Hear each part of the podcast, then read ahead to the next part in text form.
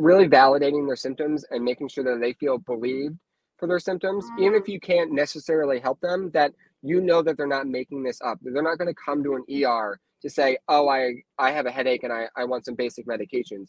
They're they're really suffering at that point if they've made that journey, and that journey probably took a lot out of them.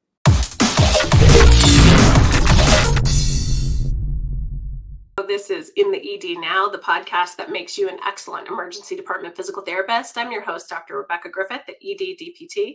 I'm so excited about our episode today. One of the number one reasons that people come into the emergency department are for headaches. So today we're going to talk to Sam Keelakaitis about the headache PT, about migraine in the emergency department. Did you know that as a physical therapist in the emergency department, you can help patients who are experiencing a migraine attack? I didn't know that. I always know that when they come in, I feel like there's not much I can do to help. But now, thanks to this episode, you'll know how to make sure patients are not having any red flag issues. You'll know how to advocate for getting those patients the imaging or the follow up care that they need. You'll understand different ways that you can intervene immediately in the emergency department for a patient having headache disorders, specifically migraine, and then how to get patients with headache and migraine disorders the follow up care that they need. So I hope you'll listen to this excellent episode with Sam.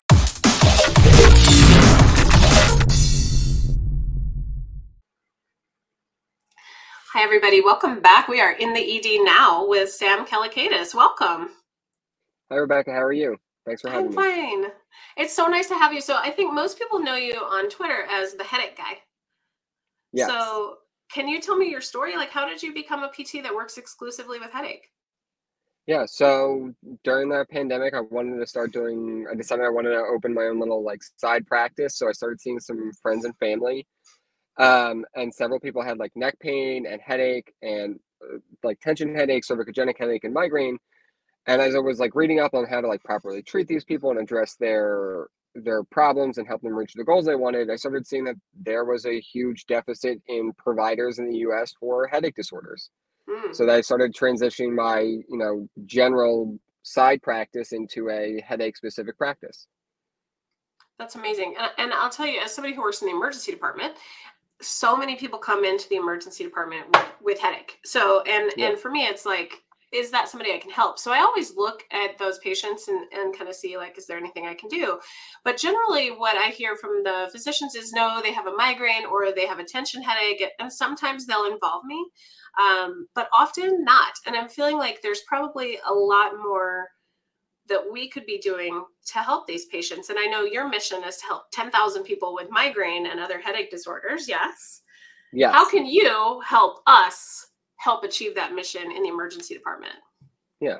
So I think PTs can definitely help um, patients with migraine or tension headache or other type of headache disorder, whether it be cervicogenic, which is the secondary cause. You know, at least screening them, seeing if you know, wait, do, does the physician need to come in? Do we need imaging? Do, you know, where do I need to mm-hmm. refer this patient to? Or can we determine that this is a, you know, this is migraine or this is tension headache, and here's what we can do to treat it right now, and then here's what you should do after you leave here today perfect. Tell us how to do that. Like eh, so if i have a patient who comes in with migraine because that's very common typically my experience is that they they don't get imaging and that they'll be sent to a room for a migraine cocktail and then discharged. How can we yes. level up? Yeah. So one especially so if somebody with migraine and the history of it is coming in they're coming in for usually they don't want to come in because uh, an ER is not a great place for someone with migraine. It's very overstimulating bright lights, loud noises, a lot of visual uh, things going on. So if they're coming in, they they've been in pain for a long period of time, and their normal treatments are no longer working for them with this current attack or flare or, or episode, depending on what they want to call it. So different things that we want to do. One, we want to rule out that it's not a change in their current migraine headache or migraine presentation because they can have other disorders. Like somebody with migraine can also still have stroke, can still have heart attack, can still have mm-hmm. a neoplasm that causes them to have a headache. So we need to screen them for is this change in headache worthy of getting additional imaging to rule out other conditions, right? And I've had that happen. I've had a patient who was sitting in the waiting room waiting to get that migraine cocktail, but like started deteriorating. Like lots of abnormal vomiting, lots of visual Mhm. changes, and and the key I think was that was not normal for that patient. And so they did undergo imaging and had a subarachnoid hemorrhage. So how do we how do we make sure that we're not missing that and just Yeah, so- discounting it as migraine? Yeah, so the in there is a um, a series of questions you can ask that have been specifically designed to help people in primary care settings determine secondary headache versus primary headache and what they need to do to follow up for that. So it's Okay. that specific guide is called Snoop 10. So S N N O O P 10 and it's a series of questions to rule in or rule out those kind of secondary headaches whether it's stroke, tumor, infection, um, a new neoplasm, um, or just some type of like change. So I'll just go over what Snoop stands for, but there's more questions to ask or kind of go into a history of what's going on. But so Snoop stands for uh, s- systemic symptoms. So like, are they having a fever? Have they been having a lot of weight loss? Um, have they had a history of cancer before? Is the first N. So neoplasm Mm. history. Second N is neurological signs or symptoms. So for somebody with migraine, well, it's a neurological condition, isn't going to show those normal, like abnormal neurological signs that you would see for somebody that is going through a neurovascular event, Okay. right? Um, except in rare cases where they may have what's called hemiplegic migraine, which is a stroke, which looks like a stroke for some people, and if the first time they have it is a very scary event for that person. But it's just a, it's what's called an, an aura. So auras come in many different shapes and sizes, and we can talk about that later. Okay. Um, the first O is onset is sudden. So normally for most people with headache, whether it's tension headache or migraine, it's a slow build up to that maximal pain intensity. But if this pain is onset is very sudden, that is a big red flag for a more serious type of headache disorder, whether it's a, a thunderclap headache or a cluster headache or a stroke. Those are very serious and and should warrant more follow up care. Okay. So Right. that like uh, it just started out of nowhere. It came out of yeah, nowhere. with within minutes, it reaches its maximum intensity and stays there. That And, uh, is that is a big red flag. okay, I find those patients are really like shocked by it. Like it, Yes. I was fine and then I wasn't. Or I was fine and then I like felt like I had to like drop down because the pain was so intense. Yeah, so that would be called like a thunderclap headache, Okay. and that is a more serious condition. Good to know. Yeah. Um, your another one is over the age of fifty. For the most part, um, people with migraine tend to be under the age of fifty, and it kind of tapers down and becomes less frequent as they get older. It's not a, not the case in all people with migraine, but for some people, if they start getting it and it starts onsetting at a later age, there's more concern that that's a red flag for what's going on if they start developing a headache. Interesting. I did not know that. So you're telling me that Yeah. I only have to have migraines for about another nine more years and then I'm all set. No, that's not necessarily true, but your frequency can change as you get older based on the changes in hormones that we have as we age, right? Okay. That is excellent information. Okay. What's next? Uh, and the last P is pattern change. So that's what we were talking about earlier, where this isn't my normal migraine attack, something has changed, and that should be evaluated. Okay. Okay. And then one other question I have for you about migraine in general is that we don't say migraines, right? Like migraines aren't just a type of headache, it's actually a disorder. Is that right? Yeah, so it, migraine is the disease, and or like migraine disease or, or migraine headache. We don't really, we're getting away from saying migraine headache because migraine is a neurological condition and it can affect multiple symptoms. And there are people with migraine that don't always get a headache, and that's called acephalic migraine, where they're absent of the head pain, right? So that's Yeah, where they're okay. having other other symptoms where they might have brain fog, fatigue. Um, they could also have something called abdominal migraine, where it's more GI distress that they're having. There's a lot of stomach pain. That's more common in children, but it can happen in adults as well. Okay, so migraine's actually more of a neurologic condition and not a headache. Yeah, so it's characterized by like a hyperreactivity of the brain to sensory stimuli. So Wow. sensitivity to light, sound, and it's triggered by those things. So a lot of people confuse root cause or like the cause of a migraine with what are actually just triggers. So uh, you know, strong sunlight, changes in stress levels, too Oh. much physical activity, not enough sleep. Those are just triggering a, a migraine attack from a brain that's already primed to have that condition. That is so interesting. Okay. That is very helpful. The other thing that I feel like I see a lot, and maybe you can speak to this, is vestibular migraine or vestibular related symptoms to migraine. And we're Yeah. asked to see those patients a lot because they Mhm. have vertigo. Yes. How do we help how do we help diagnose this is migraine versus vertigo? Yeah. So that, you really have to look at their symptoms and really do a, a thorough health history for them. The vertigo that they're experiencing is part of what's called a migraine aura. So it itself is not its own like different diagnosis, or it can come in many different shapes and sizes, uh, visual, auditory, uh, sensory, uh, motor, and vestibular. Right. Got So it. then they start having these different different symptoms based on that aura, and about 30 30 or so percent of people with migraine will have these auras. Oh, So if you're evaluating somebody with vestibular migraine, you still need to screen them for other vestibular conditions that you would do in the ED. Um, and because they do have a higher risk for developing uh, 3PD um, and BPP, BPPV is still highly prevalent in those with migraine. So we still need to screen that those are not also contributing to their current attack, right? Because if they're overwhelmed from a vestibular standpoint, or having too much vestibular input, that can be triggering their migraine attack. okay. And so if we have taken a history and done our evaluation and we feel like something on that SNOOP ap- acronym is a Mhm. red flag, what do you suggest is the best way to communicate that to the medical team with appropriate urgency and you know like support behind it? I, I mean, the same thing I would do if I was in, in an acute care setting, it, it's been a few years since I was in an acute care setting. But I would go to the doctor and, and lay out here's the, the red flags that I'm seeing, the concerns are for these differential diagnoses. And I think it warrants like this imaging, or I think you should evaluate the, the patient further to see if they need this imaging or this treatment. Perfect. Okay. And then once we've kind of ruled out anything scary, what's our next step in differential diagnosis of the type of headache that patient might be experiencing?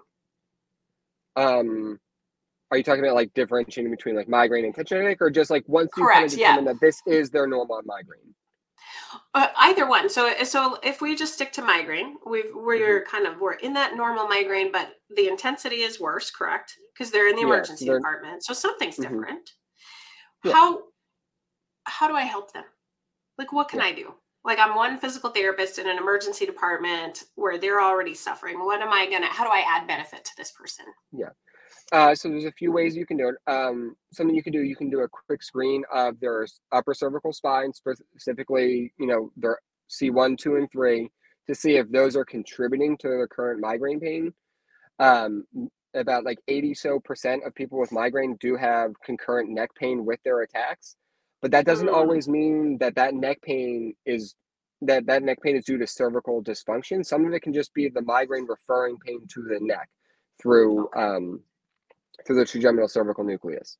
So it's kind of being shot out to that side and they're having that pain. But there are the other way around is that their cervical afferents are stimulating and contributing to that migraine attack.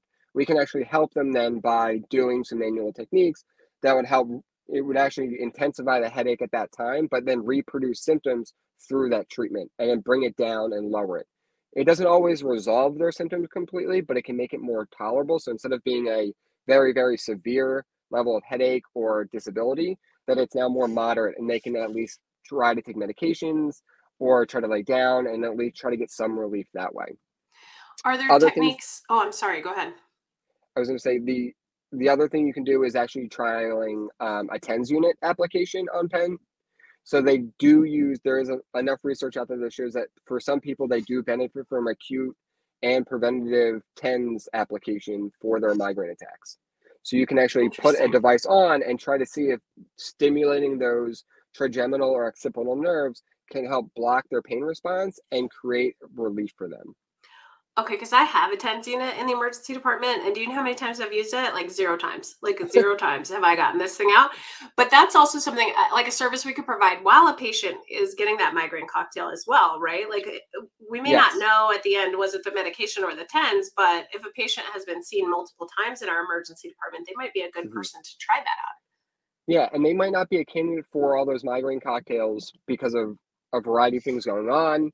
Um, especially like uh, a lot, most the majority of people with migraine tend to be women.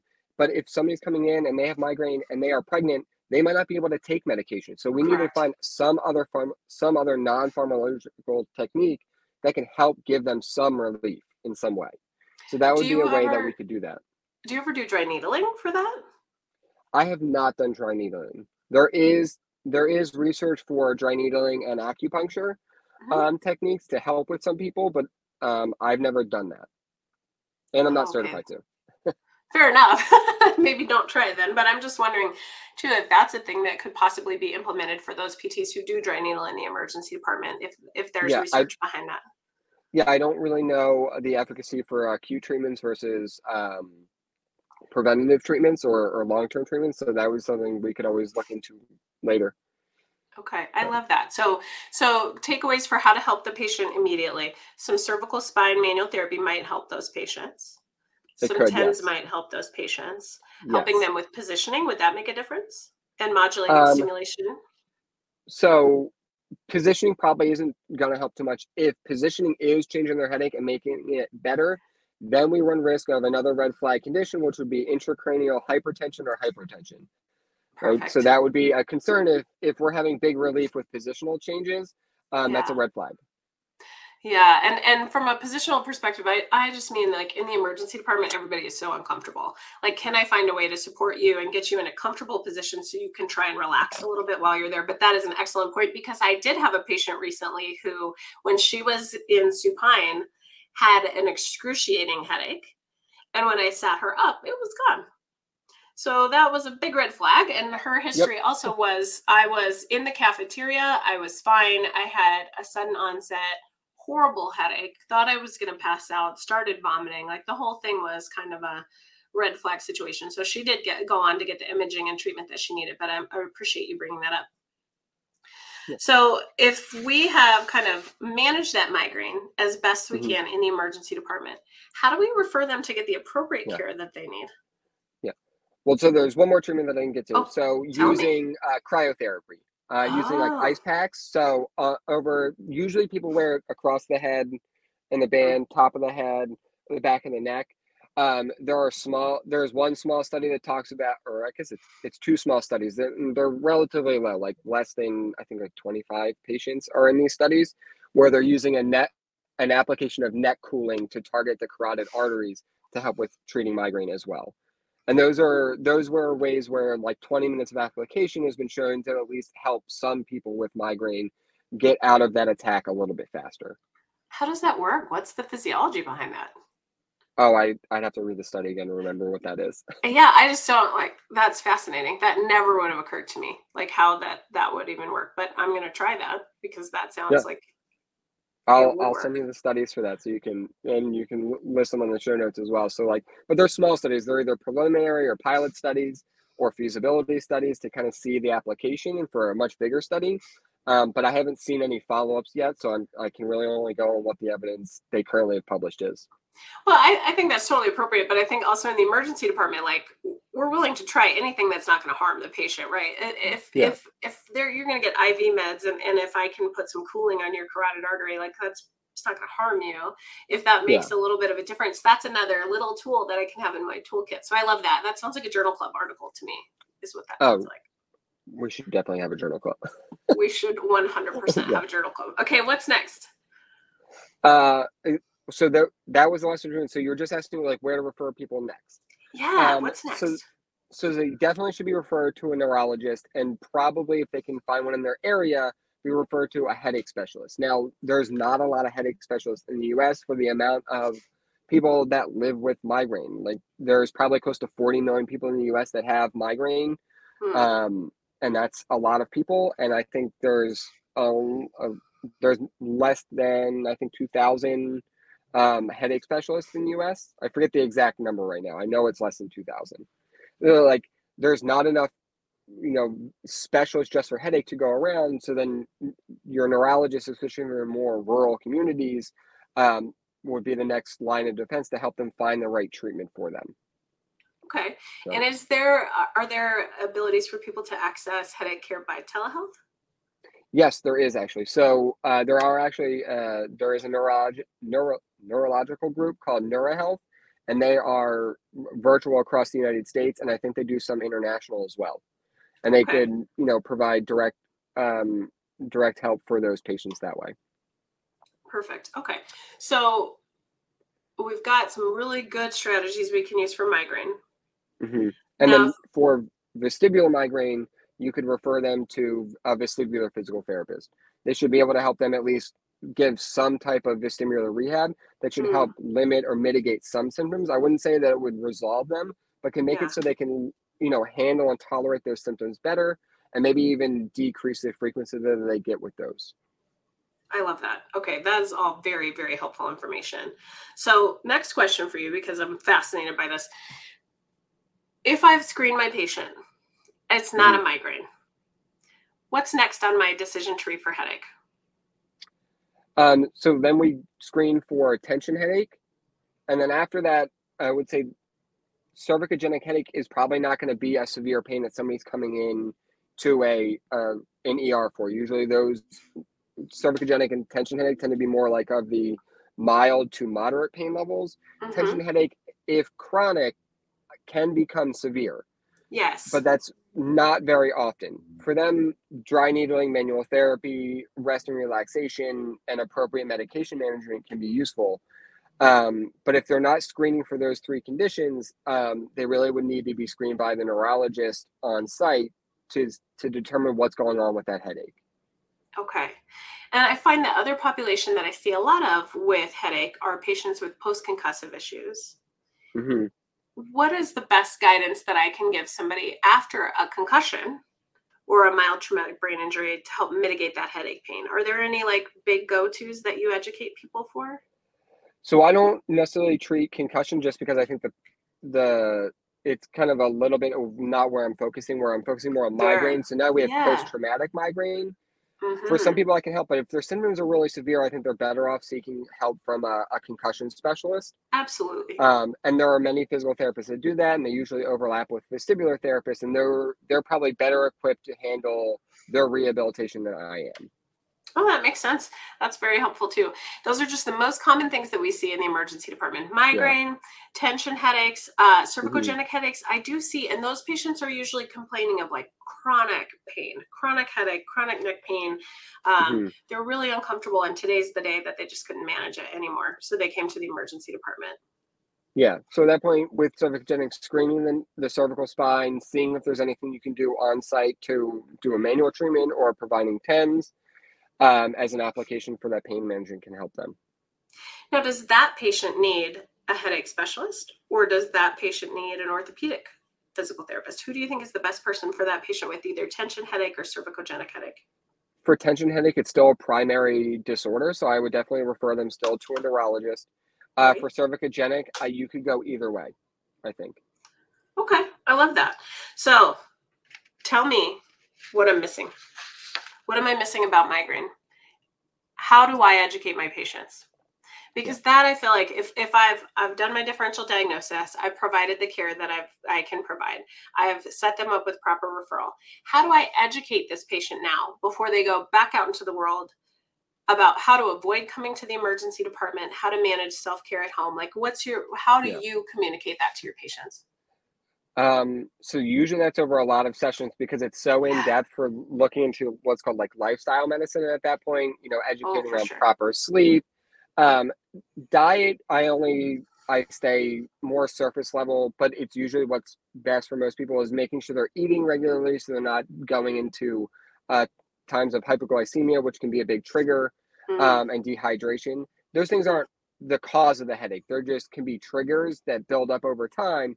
And if you're dehydrated and stressed and hungry, because of everything's building up, you can kind of go over that edge into an attack. So educating about what are called migraine triggers and how they build up over time and they cross over this threshold to where attacks can occur. But we can't help them with all of that necessarily in the ED other than giving them a pamphlet.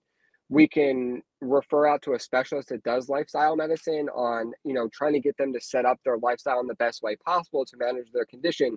But even if they eat right, exercise, get the proper sleep, do their stress management, they're still susceptible to migraine attacks because they have a neurological disease. So making sure mm-hmm. that they understand that, like, even if you do everything right, you can still have attacks. It doesn't mean that you're doing anything wrong and it's not your fault. And I think that goes into like another point, like talking about the stigma with migraine. A lot of people are just like, either it's just a headache or there's nothing that we can do to help you. And we need to really making Mhm. sure that we don't talk to them like that because that actually is doing them harm by not validating the symptoms and condition they have and not really taking it seriously. Because it's not just a headache. It's not just a headache and it's severely disabling for a lot of people. I mean, people are just like, oh, it's a headache. And I, I went to work all day and it was fine. And it's like, for some people, it's much more than that. It, there's the brain fog, the nausea, the vomiting, the sensitivity to light and sound, and the sensitivity to physical activity where they're just not able to physically do anything because that intensifies their pain. Yeah, I think that's very helpful as well. I have a lot of patients who apologize for coming to the emergency department with a migraine Yeah, they feel like they're a burden, and that's because they're so used to having, uh, you know, medical healthcare professionals kind of like dismiss their symptoms or gaslight them and saying like, "There's nothing we can do for you." And while sometimes maybe in the ER there's not, there are a lot of professionals that can help them in their long-term management of their condition. I think too, one of the things I talk about in the emergency department is that we're there to give patients hope.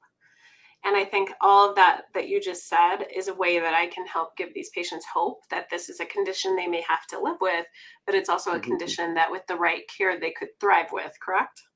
Correct. Yes. Okay, I love that. So, Sam, how can people find you? Uh, so I'm on YouTube, Twitter, and Instagram. My uh, Twitter and Instagram are at the Headache PT, um, and my YouTube channel is uh, Active Headache Recovery, where I kind of really talk about all the different types of non-pharmacological ways uh, we can try to manage and and treat headache conditions.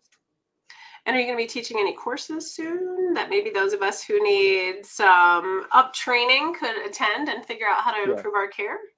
I haven't looked into it just yet, but the the more I talk about it with other PTs and go on other podcasts that are more for the advocacy of migraine, the more I want to start getting out there, especially for PTs in the U.S. because I don't think there's enough providers that have an adequate knowledge base to successfully treat these people.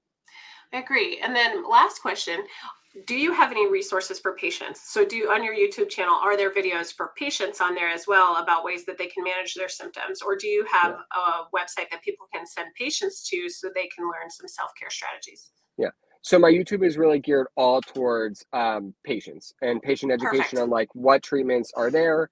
Obviously, other physical therapists can go there and look into the treatments. Um, it's just not going to be delving into like the weeds of, you know, why does this treatment work and why does it not, and what you know, how do we think about you know the clinical decision making for what treatments to choose. Perfect. Okay, so give us give us like one more take home. How are we going to make sure that these patients are getting the care that they need? Like what's your one liner about about headache? I think really validating their symptoms and making sure that they feel believed for their symptoms, even if mm. you can't necessarily help them, that you know that they're not making this up. They're not going to come to an ER to say, "Oh, I I have a headache and I I want some basic medications." They're they're really suffering at that point if they've made that journey, and that journey probably took a lot out of them. Perfect. Thank you so much. I appreciate you being on the show and thank you for teaching me so much as a person who also has migraine. Um, I, I learned a lot personally and so much like clicked into place for me and things that I could do to manage myself better and help other people is very empowering. Thank you so much. Oh, you're welcome, Rebecca. Thank you for having me.